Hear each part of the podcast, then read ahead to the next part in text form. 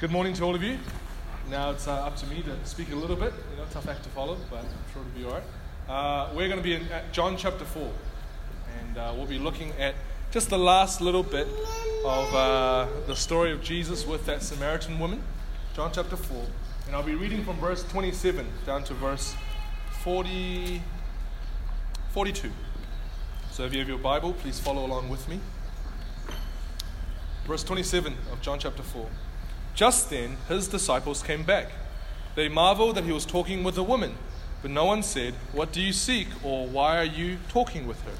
So the woman left her water jar and went away into the town and said to the people, Come, see a man who told me all that I ever did. Can this be the Christ? They went out of the town and were coming to him. Meanwhile, the disciples were urging him, saying, Rabbi, eat. But he said to them, I have food to eat that you do not know about. So the disciples said to one another, Has anyone brought him something to eat?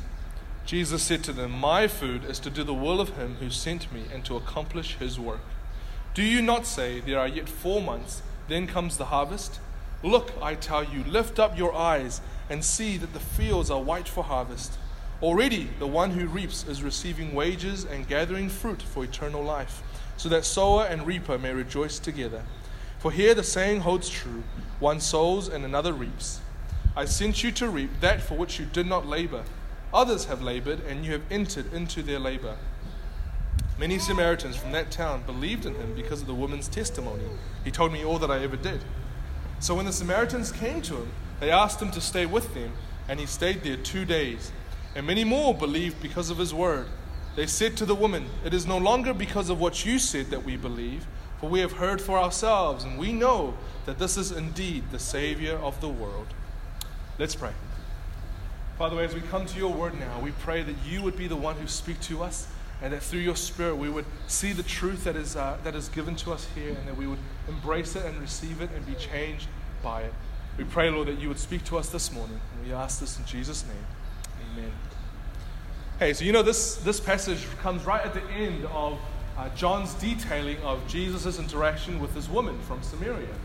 And uh, over the last two weeks, you know, we've looked at all the wonderful conversation that Jesus has had with this woman.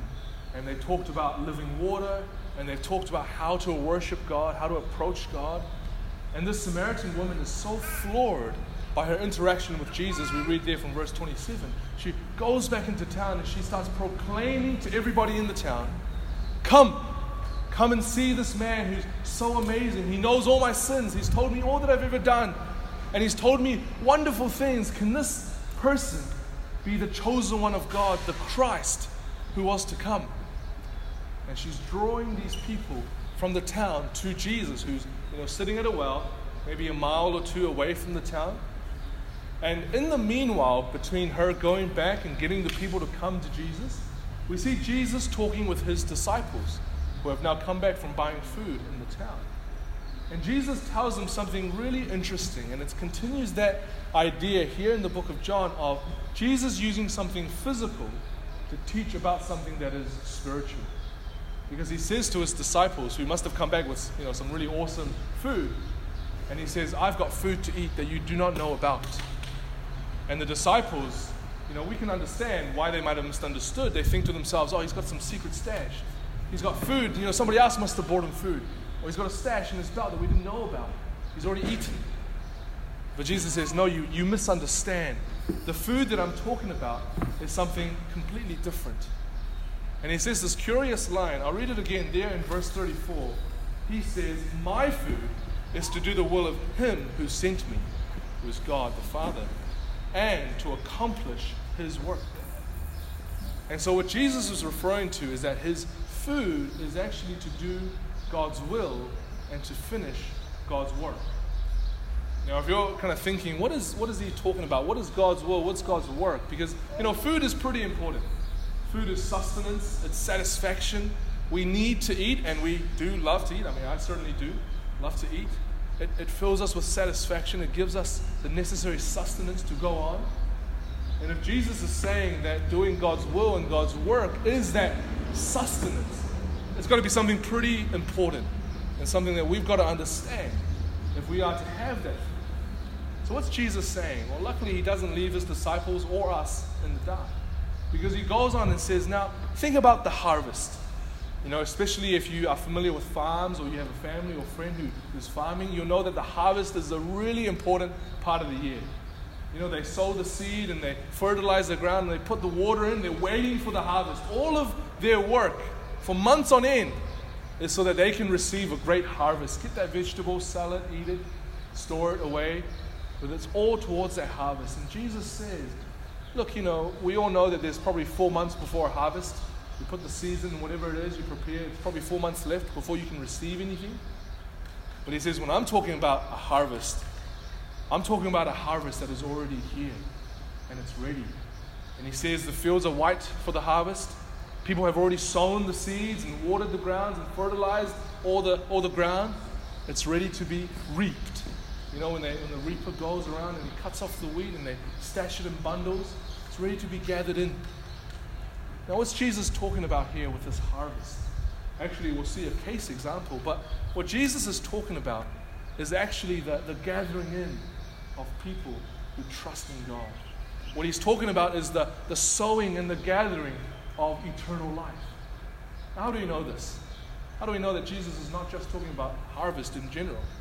Well, there in uh, verse 30, uh, verse 37, we talk about, you know, he says in verse 36, excuse me, he says, Already the one who reaps is receiving wages and gathering fruit for eternal life. So clearly, there's something here that's more than just the, the physical earthly fruit that we think about from a harvest. And that little hint tells us that Jesus is talking about something far more important. He's talking about this spiritual harvest of people who comes to know God through him and receive eternal life. And remember, this is John chapter 4. And or earlier, John's already told us about you know, all the wonderful things that Jesus has come to bring to us. We remember there in John chapter 3, verse 16, how he says that everyone who believes in, in, in, the Son of God will not perish, but have eternal life. And all of that, Jesus is continuously teaching his disciples. And through John's words recorded to us, he's teaching us about this harvest that is to come, or that is really already ready. Now, there's three things I want to note to you about this harvest that he talks about. And the first thing he says is that the harvest is ready. As I've said again, the harvest is ready to be taken in. People are ready to hear the good news. They're ready to believe. They're ready to be gathered in to Christ and to know Him. And especially as we, what we've heard from Jeff, you know, there's so many of these students who are coming to New Zealand, they're open to hearing about who Jesus is. Jesus is saying that the harvest is already here. There's not four months left to go, so rest easy until then. No, no, no. The work is ready to be done. That's the first thing I want to know. The second thing I want to note about this harvest that Jesus says is that there's different kinds of work that goes into it. You know, here he mentions the sower and the reaper. You know, somebody's got to sow the seeds, and then someone's going to come and collect the, the wheat that's grown. And you can even think about somebody who fertilizes or someone who tills the ground. Maybe somebody who waters every day, somebody who checks for weeds and checks for bugs. There's a lot of work that goes into a harvest. And what Jesus is saying here is that sower and reaper, different kinds of work, are going into the harvest. And how somebody participates in this harvest might look very different from how somebody else participates. But the one thing that is true is that sower and reaper are all aiming towards the same end. Right? They're all looking towards the harvest of the wheat. And everyone who, who joins in this great work of salvation, they're all aiming towards one goal the fruit of eternal life. That's what they're aiming towards. And even though they've got these different jobs and they're doing different things, they will all share in the same joy of the harvest. That's a really wonderful thought. Jesus is saying no matter if you're sowing or you're reaping or you're watering, whatever it is you're doing, because you have participated in this harvest, when we come time to harvest and we get the wheat, and we're also joyous because the harvest was successful. Everyone who was involved will be participating in the same joy. They'll receive a share in that harvest at the end. There's that wonderful idea of this joy being shared are everyone who puts in their different, you know, their different jobs that they've been assigned by the Lord of the harvest. That's the second thing I want to note about this harvest. Now, the third thing and last thing is that Jesus says, I have sent you to labor at this harvest. And he's saying to the disciples, but as was recorded for us, he's saying also to everyone who would believe in him from then on. He's saying it to us who trust in Christ and call ourselves Christians. He's saying, I am sending you into the harvest. You are going to be reaping what other people have labored for. You haven't done all the work. You weren't there from the beginning. Perhaps when Moses and the prophets were beginning to give God's word to the nation of Israel. You weren't there, for example, here in this specific example, when Jesus talked to the woman. The disciples weren't there. They had no part to play in that work that Jesus did. And yet, just as we're about to read later on in this passage, they have a lot of work to do. A whole town is coming out to them. And Jesus says to them, You've got work to do, my disciples, and I'm sending you into that work. And what Jesus says to not only his disciples, but also to us 2,000 years later, the harvest is still going on. And he's sending us into that work. He's sending us to join in the labor of countless millions, billions before us. We are joining in that work. We are joining in that labor. And when we complete this idea of this harvest, we come to understand what Jesus means when he talks about in verse 34 my food being, you know, doing the will of God, doing God's work. What's God's will? What's God's work? His work is to bring salvation to people. His work is to bring Christ, the good news, to people who desperately need to hear that good news. His work is the harvest of people to eternal life. That's what God's work is. And we can think of, you know, very simple sentences that Jesus himself says. For example, in Luke 19:10, the Son of Man came to seek and to save the lost. That is God's work. That is God's will. Have you ever wondered to yourself, I wonder what God Almighty wants? He wants the salvation of the lost. He wants those who have rejected Him to be saved to eternal life. And for Jesus, the one whom God has sent to save the world through his death and resurrection. His heart's attitude was that his sustenance and his satisfaction was to complete that work of saving sinners. Now, so many Christians go through life and they feel so empty because they have not remembered what Jesus said here. You know, if it's for our Lord, His food was to do God's will. For those who follow Him, if they turn away from doing God's will, how can they expect to receive that same satisfaction and sustenance?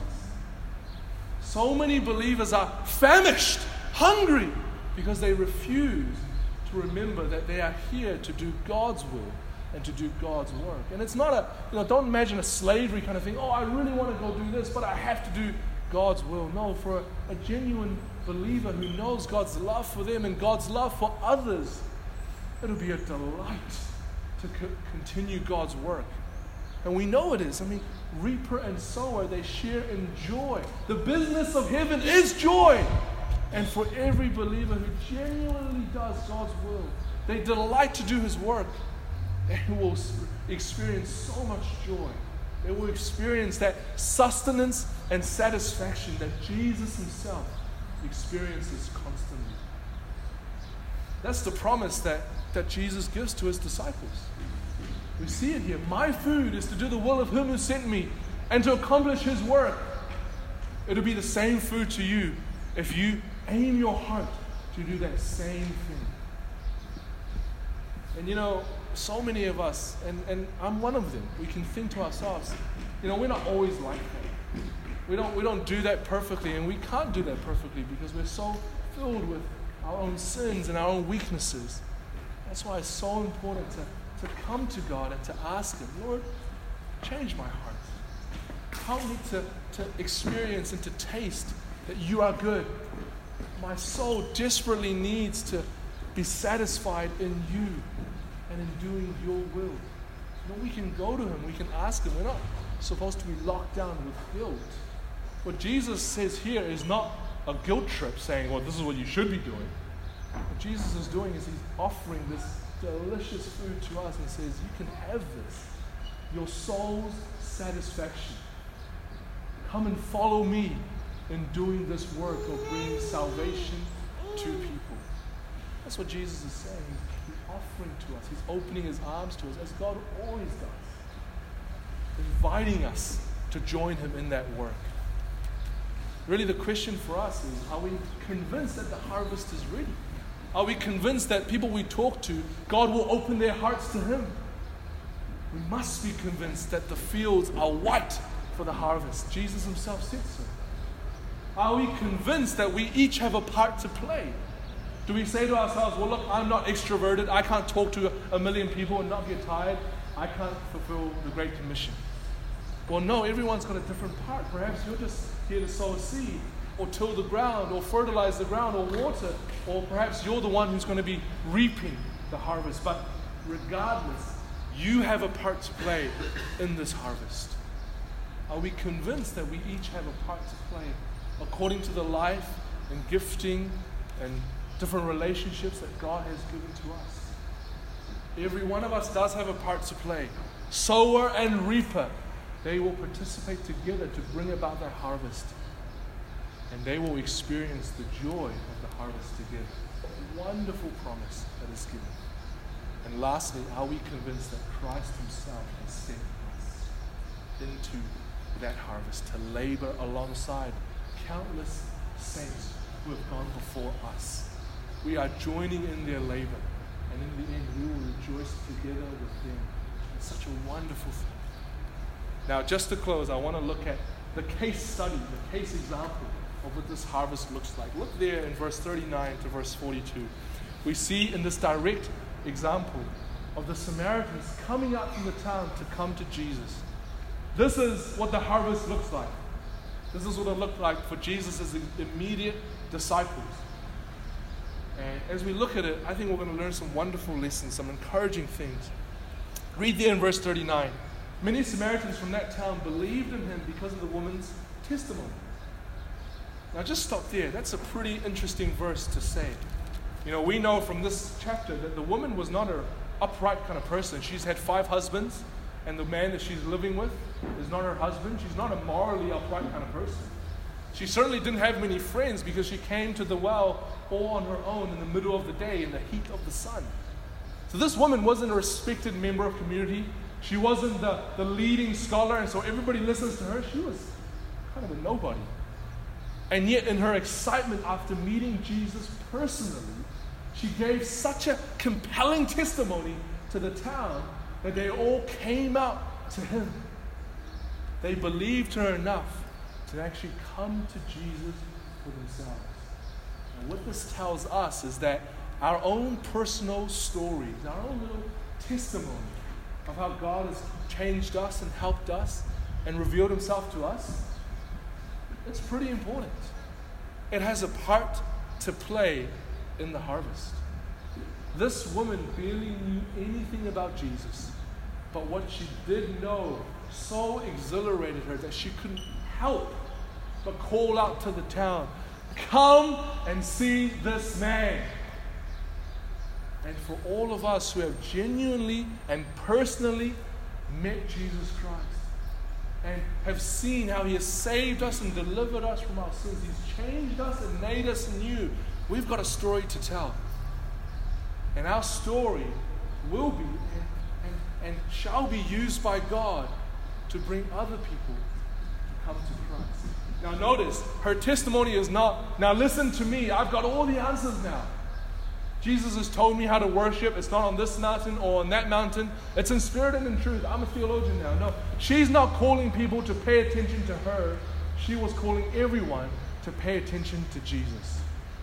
And that's what our stories of our own personal testimonies should aim to do. It's not about you. Sorry to break the bubble. It's about Jesus. It's about Christ. And our stories should be aiming to Him.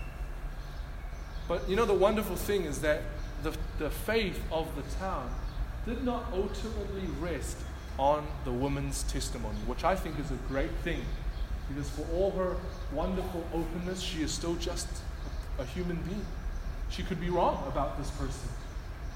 That's why we read as we go on, they say in verse 42, they said to the woman, It's no longer because of what you have said that we believe, for we have heard for ourselves. And we know that this is indeed the Savior of the world. Through her testimony, at first at least, they came up to talk to him and they asked him to stay for two days. But as they heard Jesus for themselves and have personally come into contact with Christ, oh, they say, we don't need the woman's testimony anymore. We've heard Jesus' words for ourselves. And because we have heard it for ourselves, we know he is the Savior of the world. Their faith ultimately rested on the words of Christ Himself. And in fact, every genuine faith must ultimately rest on Christ's Word, on God's Word. There's no such thing as a second hand relationship with God. We know that you can't simply come to know God and never have personal contact with Him. How can you believe for yourself that He is the Christ unless you come face to face with Him and hear what He has to say? And the testimony of not only the woman, but at the end of this passage, the whole town of the Samaritans was that we have heard for ourselves, we know He is the Savior of the world. And the whole testimony of the Bible as they record all of God's revelation, all of Jesus' words and the gospel accounts the testimony is this that Jesus is the Christ, the Son of God. He is the Savior of the world. And the testimony of thousands of years of church history, all the Christians throughout history, their testimony is that Jesus is the Savior of the world. And this morning, my testimony and how God has changed me and opened my eyes to see Christ. I'm saying to you, I know He is the Savior of the world. And especially if you're with us this morning and you are not yet a Christian, I would beg you to consider the testimony that is being given. All throughout the centuries, right from the beginning, God has been revealing Himself and culminating and pointing forward to the apex of Jesus Christ, the Savior of the world. He is the Savior, and everyone must know Him. And what I can say to you is, I would beg you, plead with you to consider seriously the testimony that is being given here. And to take the Bible and get a copy of the Bible and read for yourself what Jesus has to say. Why not come and hear him for yourself? You don't have to rely on our testimony. You can hear Christ yourself and come face to face with this person who so changed the life of this town who so altered all of human history, who's changed my life and countless others here this morning. Consider their testimony come and hear what Christ has to say. Let's pray together. Father, we thank you so much for this morning, and we thank you especially for your word. Lord, there's so many wonderful things here, weighty things, but joyous things. We pray, Lord, that you would uh, work in the hearts of all of your children, all of your disciples, and help us to realize that the harvest is ready and that you have called us to participate. No matter you know how we participate, you have called us to be part of that labor, part of that harvest. Help us, Lord, to move forward knowing full well that it's not a heavy burden, but a joyous and wonderful thing. Help us, Lord, to, to think and believe just as the Lord Jesus Christ thought and believed and trusted that our food is to do your will and to complete your work. We do pray, Lord, that you would work in everyone's heart here to help us to see Christ and to hear him personally. And as we hear his words and read about him and see his wonderful glory, would you give us faith and increase our trust in him? He is the Savior of the world. Would you reveal him to us, O Lord? We ask all of these things in Jesus' name. Amen.